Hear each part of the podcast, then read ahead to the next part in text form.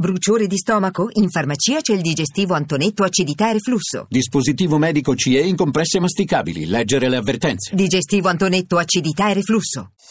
Voci del mattino. Do il buongiorno a Maurizio Ambrosini, docente di sociologia delle migrazioni all'Università degli Studi di Milano e direttore della rivista Mondi Migranti. Professore, buongiorno. Buongiorno a voi.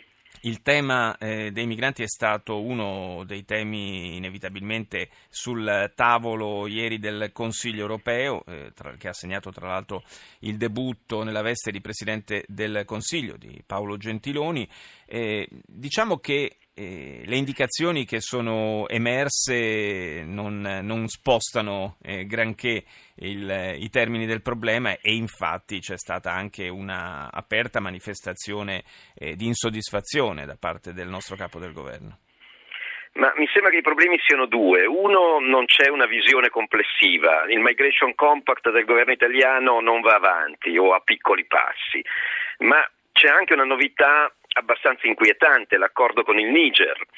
Fondi dell'Unione Europea in cambio di un più duro impegno di quel governo a contrastare il passaggio dei migranti richiedenti asilo.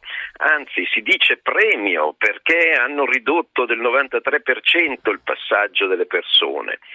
Ecco, io credo che sia una scelta abbastanza chiara del genere accordo con la Turchia, i governi europei hanno deciso di difendersi dall'arrivo dei richiedenti asilo, di ingaggiare paesi di transito di confine come guardie di frontiera, in un certo senso esternalizzare eh, i confini e la gestione del problema con i metodi spicci perché non farli passare vuol dire usare le maniere forti non solo come dicono i testi ufficiali contro i trafficanti di persone, ma vuol dire contro le persone che da paesi come la Nigeria, flagellata da Boko Haram, paesi come il Gambia sotto regimi oppressivi, cercano di eh, chiedere asilo in luoghi più sicuri, come i nostri.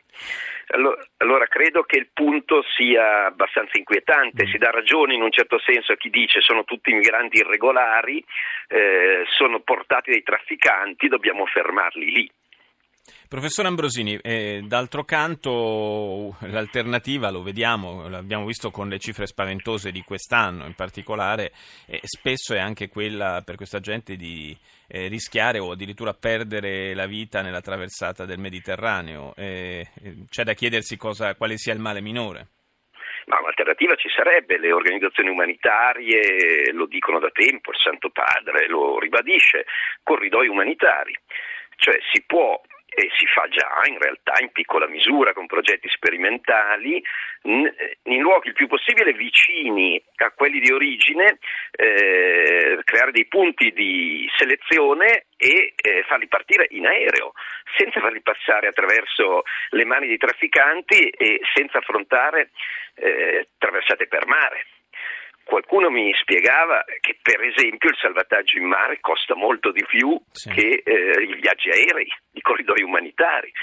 Quindi le alternative ci sarebbero, ma non sono quelle che l'Unione Europea intende perseguire. Faccio un po' l'avvocato del diavolo, mi, mi perdonerà, eh, certo. ma eh, una, una, misura di questo tipo significherebbe comunque eh, non, eh, non, poter abbassare diciamo, il, il, livello di, di, guardia, di controllo nel Mediterraneo perché eh, tutta quella fetta di migranti economici che eh, verrebbe fermata in questa selezione a monte e continuerebbe probabilmente a cercare di attraversare il Mediterraneo? Ci sarebbe però più legittimità per il contrasto, più legittimità morale e politica. Sì. E poi io credo che sarebbe ragionevole, questo lo, lo, dice anche il Migration Compact per esempio, eh, istituire accanto al canale del, dell'asilo un canale per l'immigrazione per lavoro.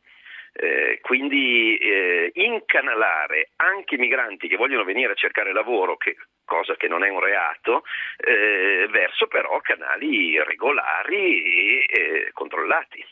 Mm.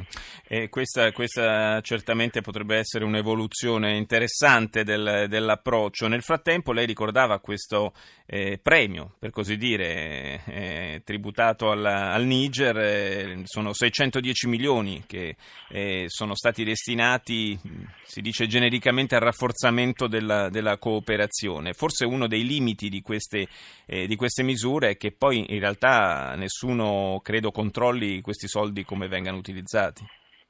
Ma certamente c'è tutto un problema di governo delle istituzioni pubbliche locali in quei paesi ci sono i problemi di debolezza delle istituzioni e diciamo pure di corruzione, ma se si leggono almeno i commenti delle agenzie, ma non dubito che riflettano il pensiero delle istituzioni europee, eh, si vuole rafforzare l'esercito, la polizia, le, le strutture che contrastano, appunto come dicono le, i, i messaggi finora pervenuti, contrastano il passaggio, certo. contrastano l'azione dei cosiddetti trafficanti i quali sono certamente eh, persone molto criticabili perché mettono a rischio la vita delle persone, ma non dimentichiamo che rendono un servizio, cioè eh, consentono di viaggiare a gente che non può prendere l'aereo per venire a chiedere asilo in Europa quando ne ha diritto. Sì, lo fanno, lo fanno, a caro prezzo e, e, a grave rischio della vita